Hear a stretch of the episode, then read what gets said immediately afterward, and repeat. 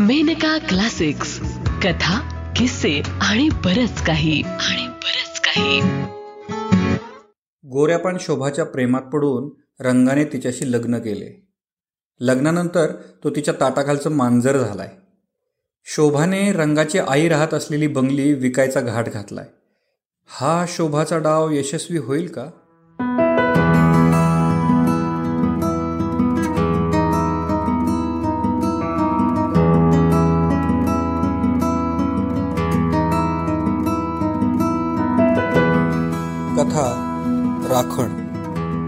लेखक भाल महाबळ. वाचन संग्राम कुलकर्णी. शोभाकडे पाहत रंगाने नंदी बैलाप्रमाणे मान हलवली. रंगा शोभाला आपलं सर्वस्व मानत होता. लग्नाआधीही रंगा शोभाच्या अर्ध्या वचनात होता. लग्नानंतरही त्याने आपले आचारविचार बदलले नव्हते. नायकासारखे वागणारे बरेच प्रेमिक लग्नानंतर नवरा व खलनायक अशा दुहेरी भूमिका करतात. रंगा मात्र लग्नानंतरही शोभाच्या अवतीभोवती घोटाळत होता. रसना हॉटेलमध्ये रंगाने शोभाला प्रथम पाहिलं.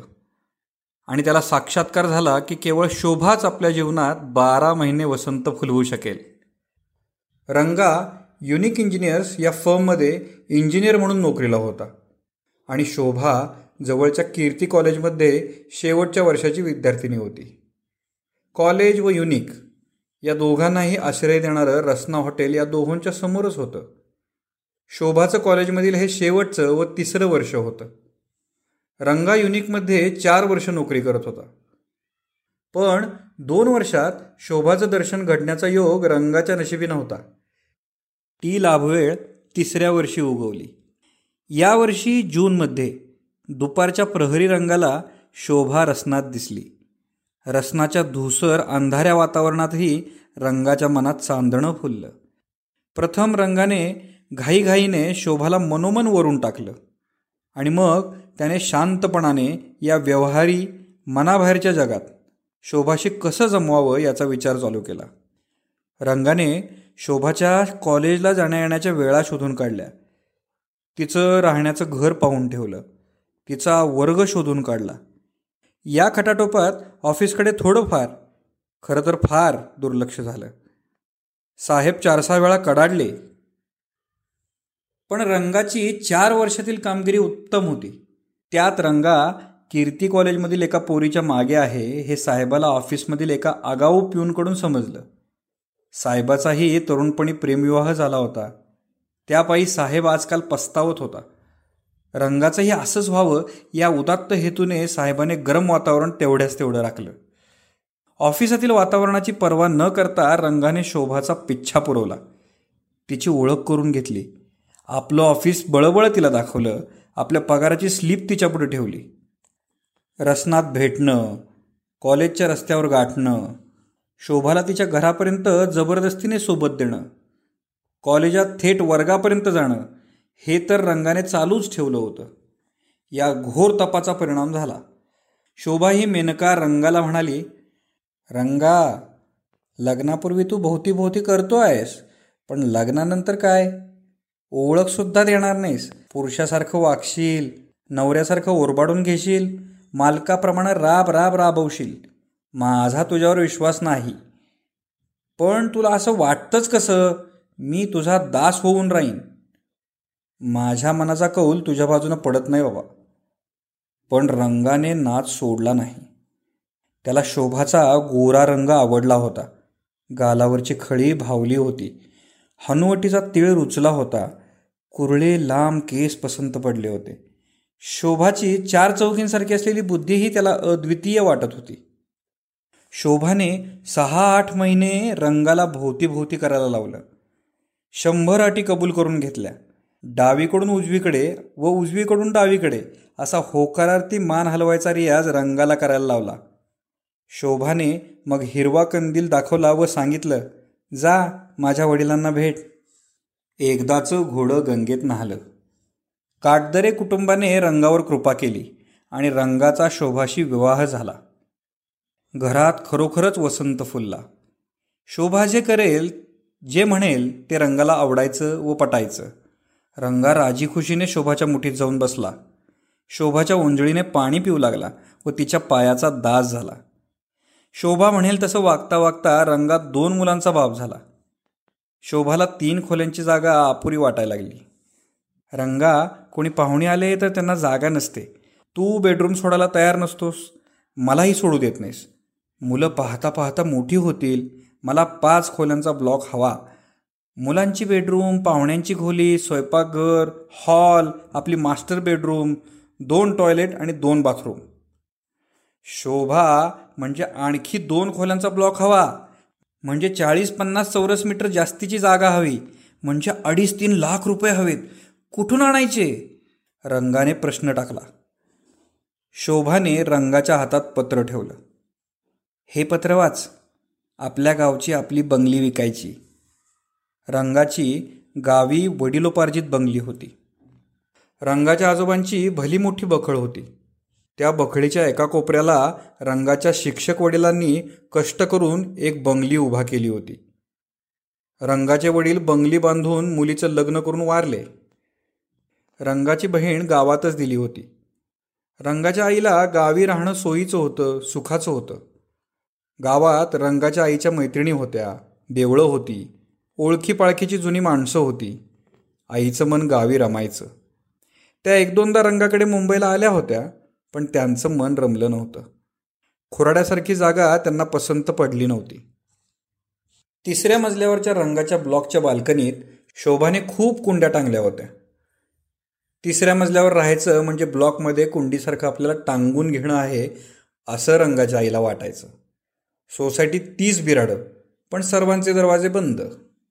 पुऱ्या सोसायटीत आईच्या वयाच्या बायका चार पण त्या चारी एका वेळी गप्पा मारायला खाली उतरतील तर शपथ.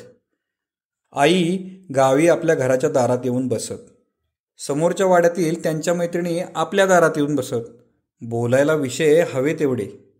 रस्त्याने जाणा येणाऱ्या ओळखीच्या मुलीबाळी रंगाचे मित्र दहा पंधरा मिनटं थांबत. आईशी गप्पा मारत. आईचा वेळ वाऱ्याबरोबर उडून जाई. आईंना रंगाची शोभाची नातवंडांची आठवण येई. दिवसातून दहा वेळा येई. मग त्या रंगाला शोभाला पत्र लिहित त्यांना गावाकडे बोलवत. सहा महिन्यातून एकदा तरी गावी जायचंच असा रंगा निश्चय करी. वर्षातून एकदा तरी जाईच. शोभा अधूनमधून कर्तव्य म्हणून गाड्याबरोबर नळ होई. शोभाने गावची दुमजली बंगली व भोवतालची मोकळी जागा पाहिली होती. दोन हजार चौरस फुटांची बंगली सासूबाई एकट्याने भोगतात आणि आपण मुंबईला तीन खोल्यात खितपत पडलो आहोत याचं शोभाला दुःख होई. पण काही इलाज नव्हता. गावची बंगली मुंबईला आणता येत नाही. युनिक इंजिनियर्सची शाखा गावी निघणार नव्हती. शोभाचा वेळास्कर हा मामेभाऊ इंजिनियर बिल्डर होता. मुंबईत जमीन महाग. तिथे वेळास्करसारख्या मध्यमवर्गीय बिल्डरला जमीन विकत घेणं अवघड झालं होतं. सिंधी गुजराती स्मगलर्स हे बिल्डरच्या धंद्यात शिरले होते. ते वाटेल त्या किमतीने मालकी हक्काच्या तंट्यातील हिरव्या पट्ट्यातील जमिनींचे सौदे करायला तयार होते. कॉर्पोरेशन सरकार रेव्हेन्यू खातं या सर्वांचं सहकार्य कसं मिळवायचं हे त्यांना माहीत होतं. वेळास्करासारखे बिल्डर्स मुंबईपुरते तरी धंद्याबाहेर फेकले गेले होते. कोल्हापूर सांगलीकडे आजकाल गृहनिर्माण संस्था निर्माण होत आहेत. त्या भागातही आजकाल स्वतंत्र बंगले कोणाला परवडत नाहीत. आपल्या बिल्डर्सच्या धंद्याला तिकडे वाव आहे हे वेळास्कर सारख्यांनी हेरलं होतं. शोभाची गावी बंगली आहे. तिथं शोभाची सासू एकटीच राहते. बंगली लहान असली तरी भोवती मोकळं आवार आहे हे शोभाकडून वेळास्करने ऐकलं होतं. गावची बंगली मुंबईत आणता येत नाही हे शोभाचं दुःख वेळास्करला माहीत होतं. शोभाने रंगाला दाखवलेलं पत्र वेळास्करचंच होतं. गावची बंगली मुंबईला आणण्याची योजना जणू वेळासकरने लिहिली होती. वेळास्कर बंगलीचं रूपांतर ओनरशिप ब्लॉक्समध्ये करणार होता. बंगलीवर दोन जास्तीचे मजले चढवणार होता. मोकळ्या जागेवर इमारती उभ्या करणार होता. वेळास्कर तीन लाख रुपये रोख व शोभाच्या सासूबाईंना राहण्याकरता आठशे चौरस फुटांचा ब्लॉक देणार होता. शोभाला हे तीन लाख रुपये हवे होते. तिला मुंबईला मोठा ब्लॉक हवा होता. शोभा हा छोटा ब्लॉक विकणार होती. विक्रीच्या किमतीत तीन लाख रुपये मिळवून एक हजार चौरस फुटांचा मोठा ब्लॉक घेणार होते. गावची अर्धी बंगली ती अशी मुंबईला आणणार होती. शोभा मास्टर बेडरूमला एअर कंडिशनर बसवणार होती. तिला व्हिडिओ घ्यायचा होता. तिला खूप खूप गोष्टी हव्या होत्या. या साऱ्या गोष्टी घेऊन झाल्यावर ती आपल्या रंगाला सुखाच्या धबधब्याखाली उभा करणार होती. रंगाच्या जवळ तीही उभा राहणार होती. रंगा डोळ्याने पत्र वाचत होता कानाने शोभाचे सगळे बेत ऐकत होता. शोभाचा उत्साह आणि आनंद तिच्या चेहऱ्यावरून निथळत होता. शोभाच्या देखण्या चेहऱ्यावर आनंदाचं चांदणं पसरलं होतं. रंगा शोभाकडे अनिमिष नेत्रांनी पाहत होता. आणि सरावाने न विसरता तो मान हलवण्याचं काम इमाने इतवारे चोख करत होता. शोभा बोलायची थांबली. रंगाच्या मान हलवण्यावर ती खुश होती संतुष्ट होती. असा नवरा हवा. आपला ऐकणारा मान मोडून काम करणारा आणि मान हलवून संमती देणारा. रंगाला कोठे ठेवावं असं शोभाला होऊन गेलं. शोभाने आपला एक हात रंगाच्या हातात गुंतवला. दुसरा हात त्याच्या केसांवरून व त्याच्या कपाळावरच्या खुणेवरून मायेने फिरवला. मग आता ठरलं ना? तू आता दोन दिवस रजा घे. तुझ्याबरोबर रघू येईलच. काय ठरलं? कोण रघू? रंगा गोंधळला. शोभाने गंभीरपणे पारायण केलं. तू गावी जा. रघु माझा भाऊ वेळासकर बरोबर येईल. बंगली रघुला विकायची. आईंनी तळमजऱ्यावरच्या तीन खोल्यात राहायचं. बाकी सगळं रघू पाहिल. रघू मला तीन लाख रुपये आणून देईल. रंगाची मान होकारार्थी हल्ली. गावाकडच्या प्रवासात रंगाच्या मानेवरच्या मस्तक या अवयवाने प्रथम स्वतंत्रपणे हालचाल केली. वेळासकर तुमची योजना उत्तम असणारच. ती शोभाला पसंत आहे यातच सर्व आलं. पण आई नाही म्हणाली तर? रंगोपंत तो आपण व आपली आई यांच्यातील प्रश्न आहे. आईला योजना कशी पाठवायची ते तुम्ही पहा. मी तुमच्या घरी येणार नाही. मी स्टेशनवरच्या सुखनिवास हॉटेलमध्ये उतरणार. तुम्ही म्हणाल त्यावेळी सह्या घ्यावायला हजर होणार. आईंना पटवणं हे तुमचं काम. रंगा अकस्मात आला याचा आईंना खूप आनंद झाला. आईंची लगबग सुरू झाली. रंगाला भाकरी आवडते दही आवडतं डाळ मेथ्याचं वरण आवडतं पालेभाजी आवडते लसणीची चटणी आवडते रव्याचे लाडू आवडतात दुधी हलवा आवडतो. आता हे सारे पदार्थ केव्हा करायचे? आईने रंगाला विचारलं तुझे मुक्कामाचे दिवस किती? चार दिवसांची सवड काढून आला आहेस ना? तुझ्या आवडीचे सगळे पदार्थ मी करते मला बरं वाटतं. आई मला रजा नाही. तातडीचं काम आहे म्हणून आलो आहे. मला जरा तुझ्याशी दुपारी निवांतपणे बोलायचं आहे. दुपारच्या जेवणानंतर रंगाने विषय काढला. आई आपली बंगली विकावी असं मला वाटतं. आपल्या भागात हाऊसिंग सोसायट्या होत आहेत पुण्या मुंबईसारख्या. आपल्या बंगलीची हाऊसिंग सोसायटी करू. तीन एक लाख रुपये तरी येतील. मला पैशांची खूप गरज आहे.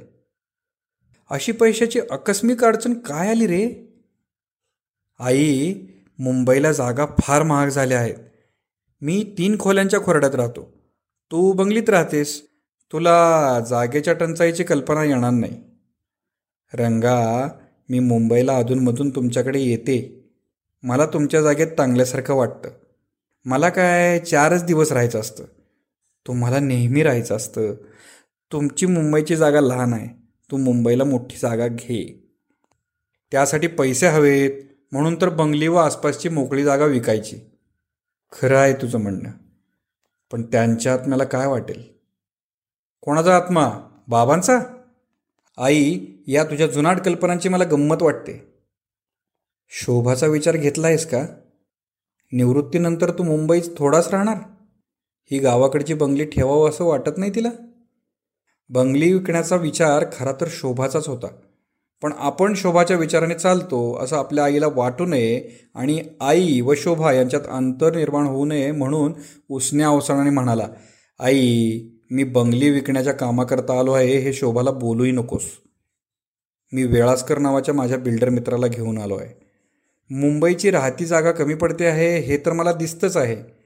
मुलांची मानसिक वाढ व्हायची तर त्यांना मोकळं चाकळं वाटलं पाहिजे. आपल्या गावीच माझ्या जोगी नोकरी असती तर किती छान झालं असतं. या बंगलीच्या मोकळ्या आवारात माझी मुलं बागडली असती. पण मी माझे हे विचार शोभाजवळ बोललो नाही. कारण या हल्लीच्या पोरी त्यांना मुंबईत मोठा ब्लॉक हवा असतोच. वर मुंबईबाहेरही त्यांना बंगली हवी असते. माझ्यासारख्याला दोन्ही शक्य नाही. मी मुलांचा विचार केला आणि प्रथम तुझ्याशी बोललो. येथून गेल्यावर शोभाशी बोलणार.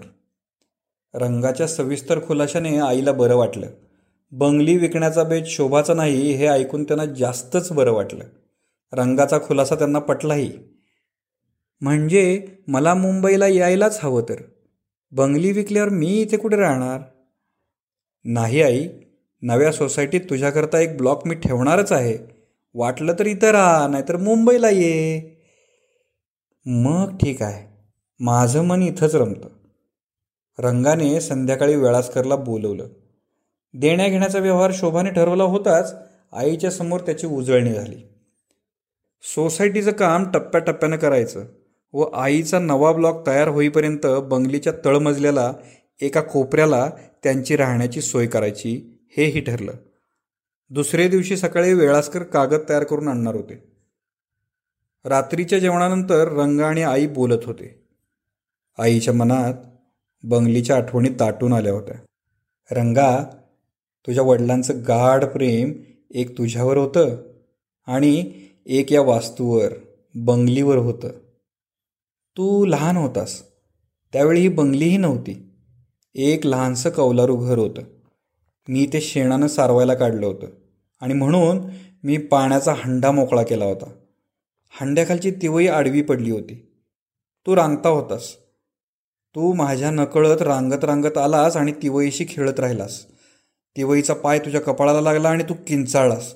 तुझ्या कपाळीच्या जखमेतून रक्ताची धार लागली. मीही ओरडले. तुझे वडील आंघोळ करत होते. बाहेर विहिरीवर. ते तसेच आत आले. अंगही नीट कोरडं न करता त्यांनी तुला खांद्यावर टाकलं आणि ते ओल्या अंगाने गोखले डॉक्टरच्या घरी गेले. तुला जखम झाली हा माझाच गुन्हा समजून त्यानंतर आठ दिवस माझ्याशी बोललेही नाहीत. ती जखम हीच तुझ्या कपाळीची आजची खूण. तुझे वडील माध्यमिक शाळेतील मास्तर. शाळेचा पगार तो काय? पण त्यांना बंगली बांधायचीच होती. अपुरा पगार शिल्लक नाही. तेव्हा त्यांनी घरात पैसे गुंतवू नयेत असं मला वाटायचं.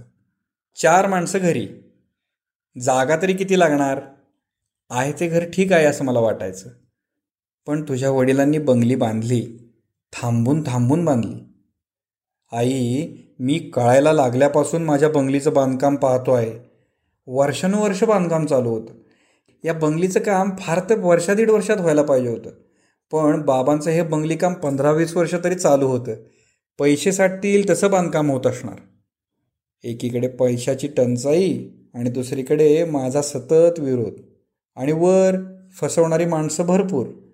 तुझे वडील मास्तर. त्यांना शक्य पंजे माहीत नाहीत. हसायचे बिचारे. तुझ्या तोंडून ऐकलं आहे मी. मंगलधाममध्ये कोणीतरी दाते म्हणून होते. त्यांनी बाबांना फसवलं. कसं? यांनी घरात पैसे घातलेले मला आवडायचं नाही. पैशाची आवक कमी पैसे साठले की बांधकाम. बारा महिने चोवीस तास काही ना काही बांधकाम डोक्याशी चालू. कधी सुतारदारा खिडक्या बनवायचे काही दिवसांनी मातीच्या विटा घालायचं काम चालू. काही दिवस काम बंद मग खोदकाम चालू.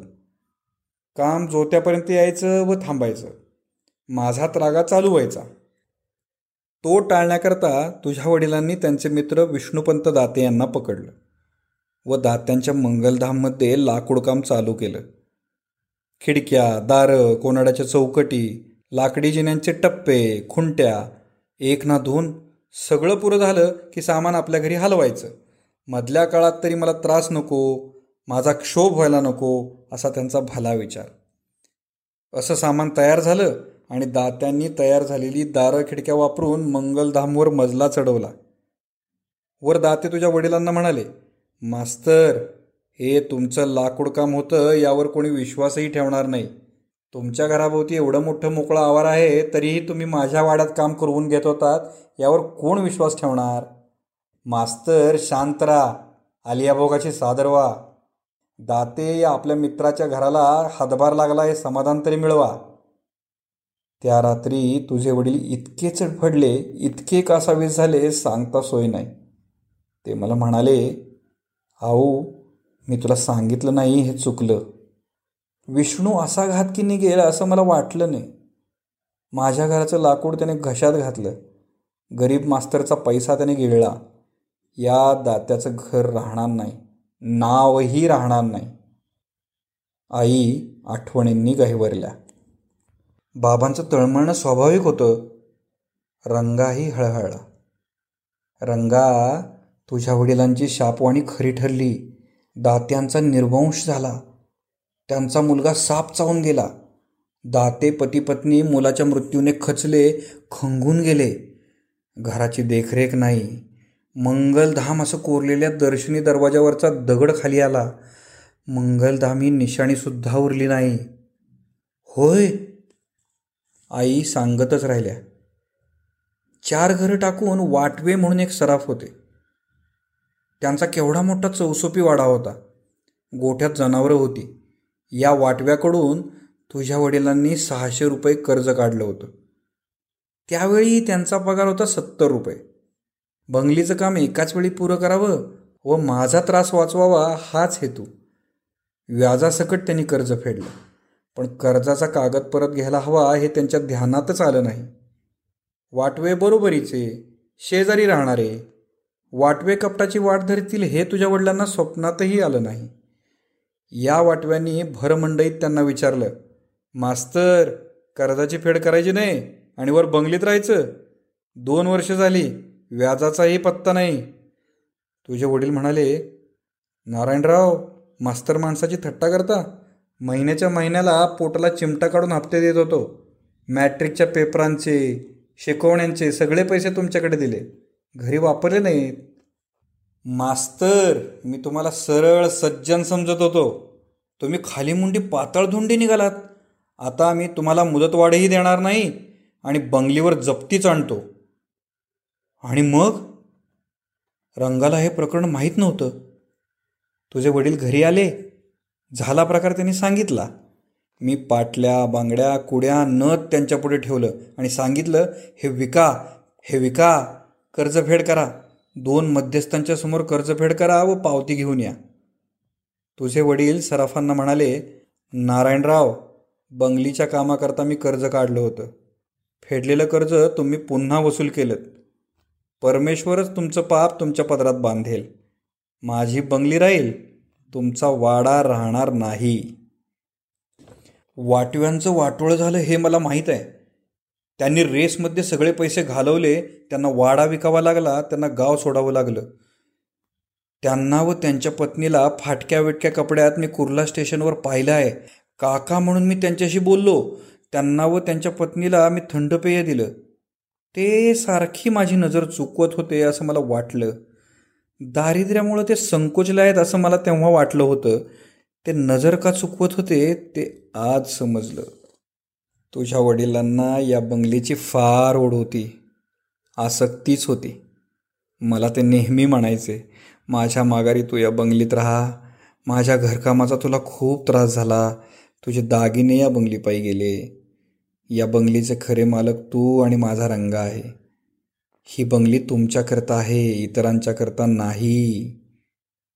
तुझ्या वडिलांचं या बंगलीवरचं प्रेम मला आठवलं. बंगली पाडायचा विकायचा विचार म्हणून मला नको वाटला. पण तुझी मुंबईची जागेची अडचण मी पाहिली आहे. त्यांच्या आत्म्यालाही तुझी अडचण दिसतच असणार. जागेच्या अडचणीकरता तू बंगली विकतो आहेस हे तुझे वडील समजून घेतील. या व्यवहाराला त्यांची संमती आहे हे आपण धरून चालू. त्यांची संमती? त्यांच्या आत्म्याची संमती म्हणजे? रंगा बुचकळ्यात पडला. पलीकडचा वाडा मान्यांचा आहे. त्यांची मोकळी जागा आपल्या जागेला लागून आहे. त्यांनी आपल्या बाजूला गोठा बांधला. त्या गोठ्यातून म्हशींचं शेणमूत आपल्या जागेवर यायचं. मी मानेबाईंना सांगायला गेले त्यांनी मला उडवून लावलं. तुला मुंबईला लिहून तरी काय उपयोग? मी मानेबाईंना सांगून पाहिलं. बाई मी एकटी बाई म्हणूस इथं. माझा मुलगा मुंबईला. याचा फायदा घेऊन तुम्ही माझ्याशी हाडेलप्पी करू नका. मास्तरांच्या आत्म्याला हे आवडणार नाही. माने बाहेरून म्हणाले मी आणि मास्तरांचा आत्मा पाहून घेऊ. हा पुरुषातला व्यवहार आहे. तुम्ही बायका कशाला चिंता करता? त्याच रात्री मान्यांच्या नोकराच्या हातून कंदील कडब्यावर पडला. गोठा जळून गेला. म्हशीला वाचवायला गेलेले माने भाजले. मान्यांनी नवा गोठा पंधरा फूट जागा सोडून आत बांधला व पतीपत्नींनी माझी माफी मागितली व मास्तरांच्या आत्म्याला राग धरू नका असं कळवायला सांगितलं. बाप रे!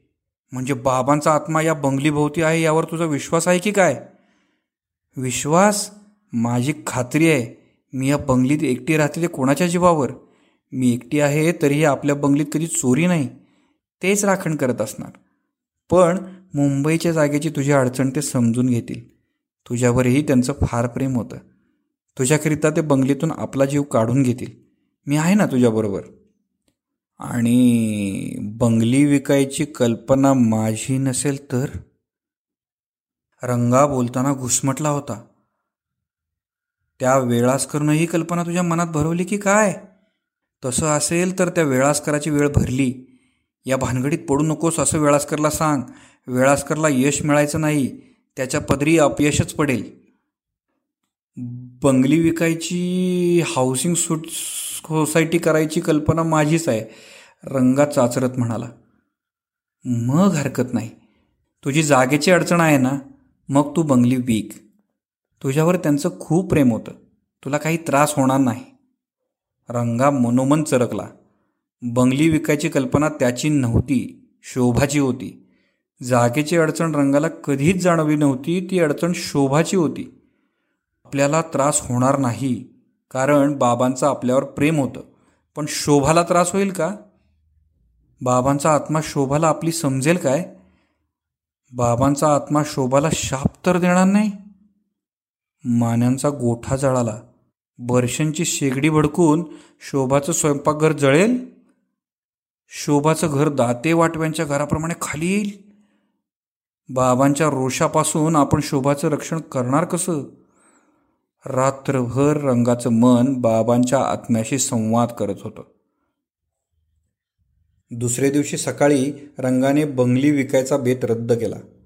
सुखनिवास हॉटेलमध्ये जाऊन वेळास्करला तसं सांगितलं. वेळास्करसह रंगा मुंबईला परतला. शोभाशी काहीही न बोलता रंगा ऑफिसला निघून गेला.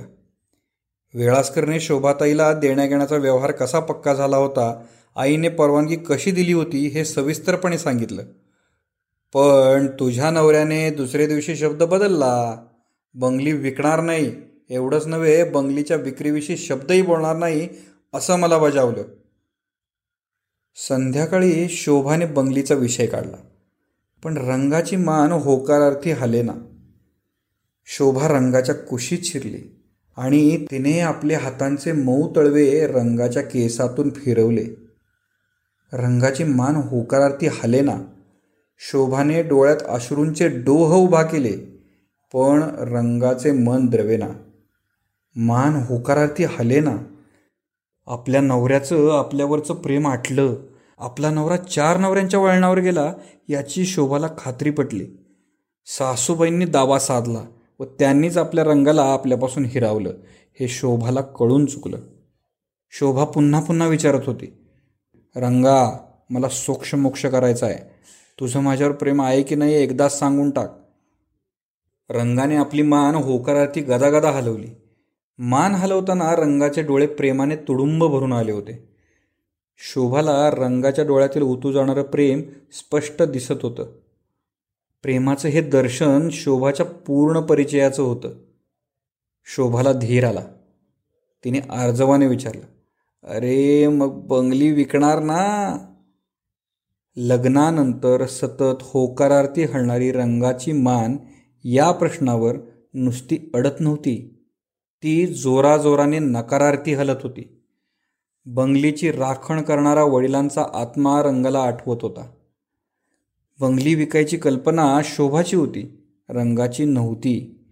ती कल्पना वडिलांना नापसंत असेल तर? शोभाच्या संसारावर वडिलांची अवकृपा झाली तर? शोभा माझं तुझ्यावर प्राणापलीकडे प्रेम आहे म्हणून तर मी ती बंगली विकणार नाही. रंगाने कळवळून मन मोकळं केलं. रंगाचं हे बोलणं शोभाला समजत नव्हतंच. असंबद्ध वाटत होतं. वडिलांचा आत्मा ही विक्री मंजूर करणार नाही हे शोभाला कसं समजावून सांगावं हे रंगाला उलघडत नव्हतं. हे शोभाला पटलं नसतं. तिला हे थोतांड वाटलं असतं.